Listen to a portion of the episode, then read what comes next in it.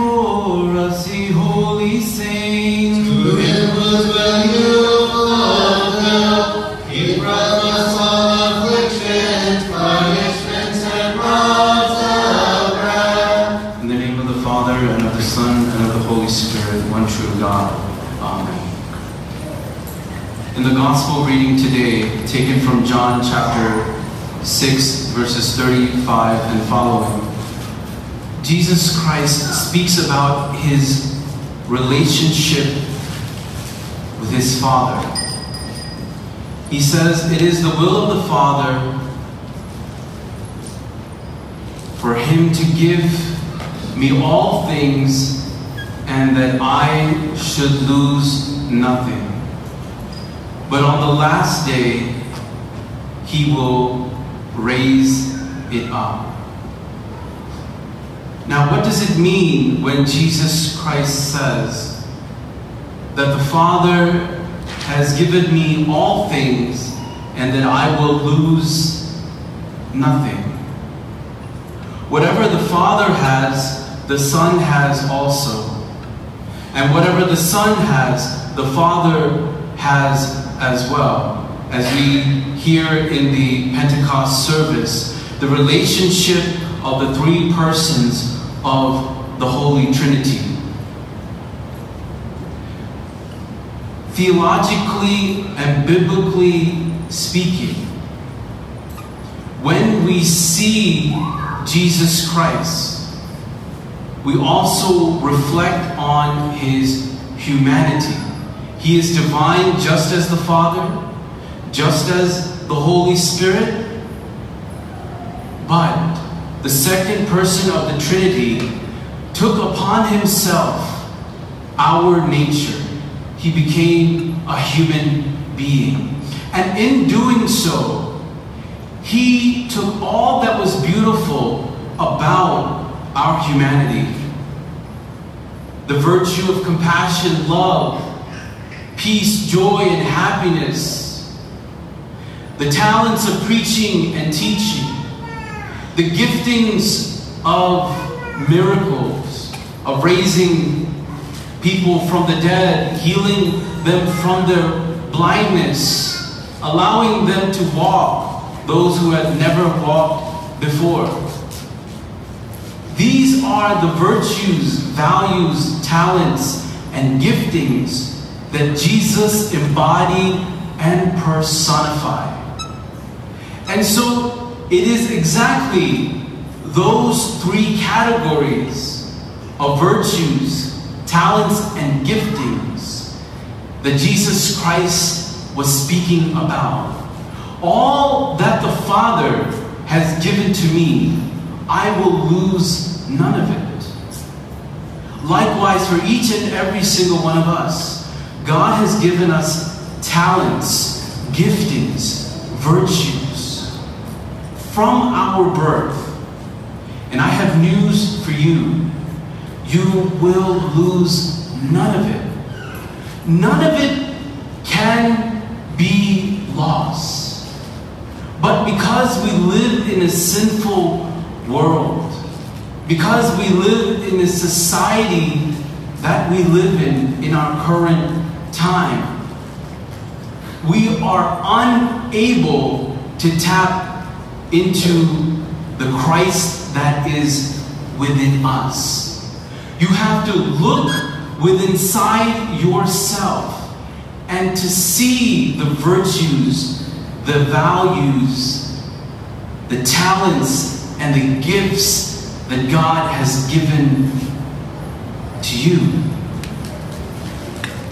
But normally, what takes place is that we look at others and we see what they have and what they do and how they are and how they do things rather than looking within ourselves. When you look inside of yourself, you'll see that you have everything you need possible to live up to the potential. And as the late Blessed Barnabas Thirumeni would say, infinite potentiality you have everything inside of you to fulfill the plans and the purposes that God has prepared for each and every single one of us. But we are our own worst enemy.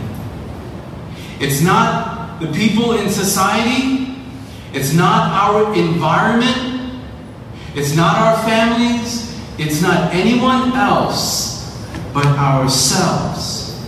We're our worst enemies. We can't excel to the place that we want to excel. We can't take out those great treasures of giftings and talents. We can't be that virtuous person in our life because we don't want to be. If we look within ourselves, we'll see those abilities. We'll see those giftings. We'll see those virtues. And we'll be able to bring them out into the forefront and use them. We can't pray because we don't want to pray. We'd rather watch TV than pray. We don't want to read the Bible because we don't want to read the Bible. We'd rather play video games. There are many things that we would like to do rather than focus on God and be with God. So the question remains to each and every single one of us are we able to look within ourselves and to see that if we are not accomplishing what we need to accomplish, if we're not growing to our full potential, then we need to change something about us. We need to do something about ourselves. And whatever situation you are in during this time, if you're in the pit and you've been there for a while, if you're in the valley and you have been living there for some time, God is looking at you and asking you to look within yourself, to go deep within. And when you go deep within, then you will see that there is a greater dimension than yourself. You see yourself wherever you go. You see yourself outside of you. You see yourself in other people. That way, you become a person of love, grace, and mercy. You see yourself outside of you, and you're able to preach and to teach and to lead and to administer and to prophesy. You're able to see yourself outside of you. And when that begins to happen, you'll become the Christian that God has designed you to be. Come outside of yourself by looking with inside of you. Contemplate. Deeply think about this this coming week. I want each and every single one of us to spend quiet time in prayer with our eyes closed and to look within ourselves and to see who God has really called us to be.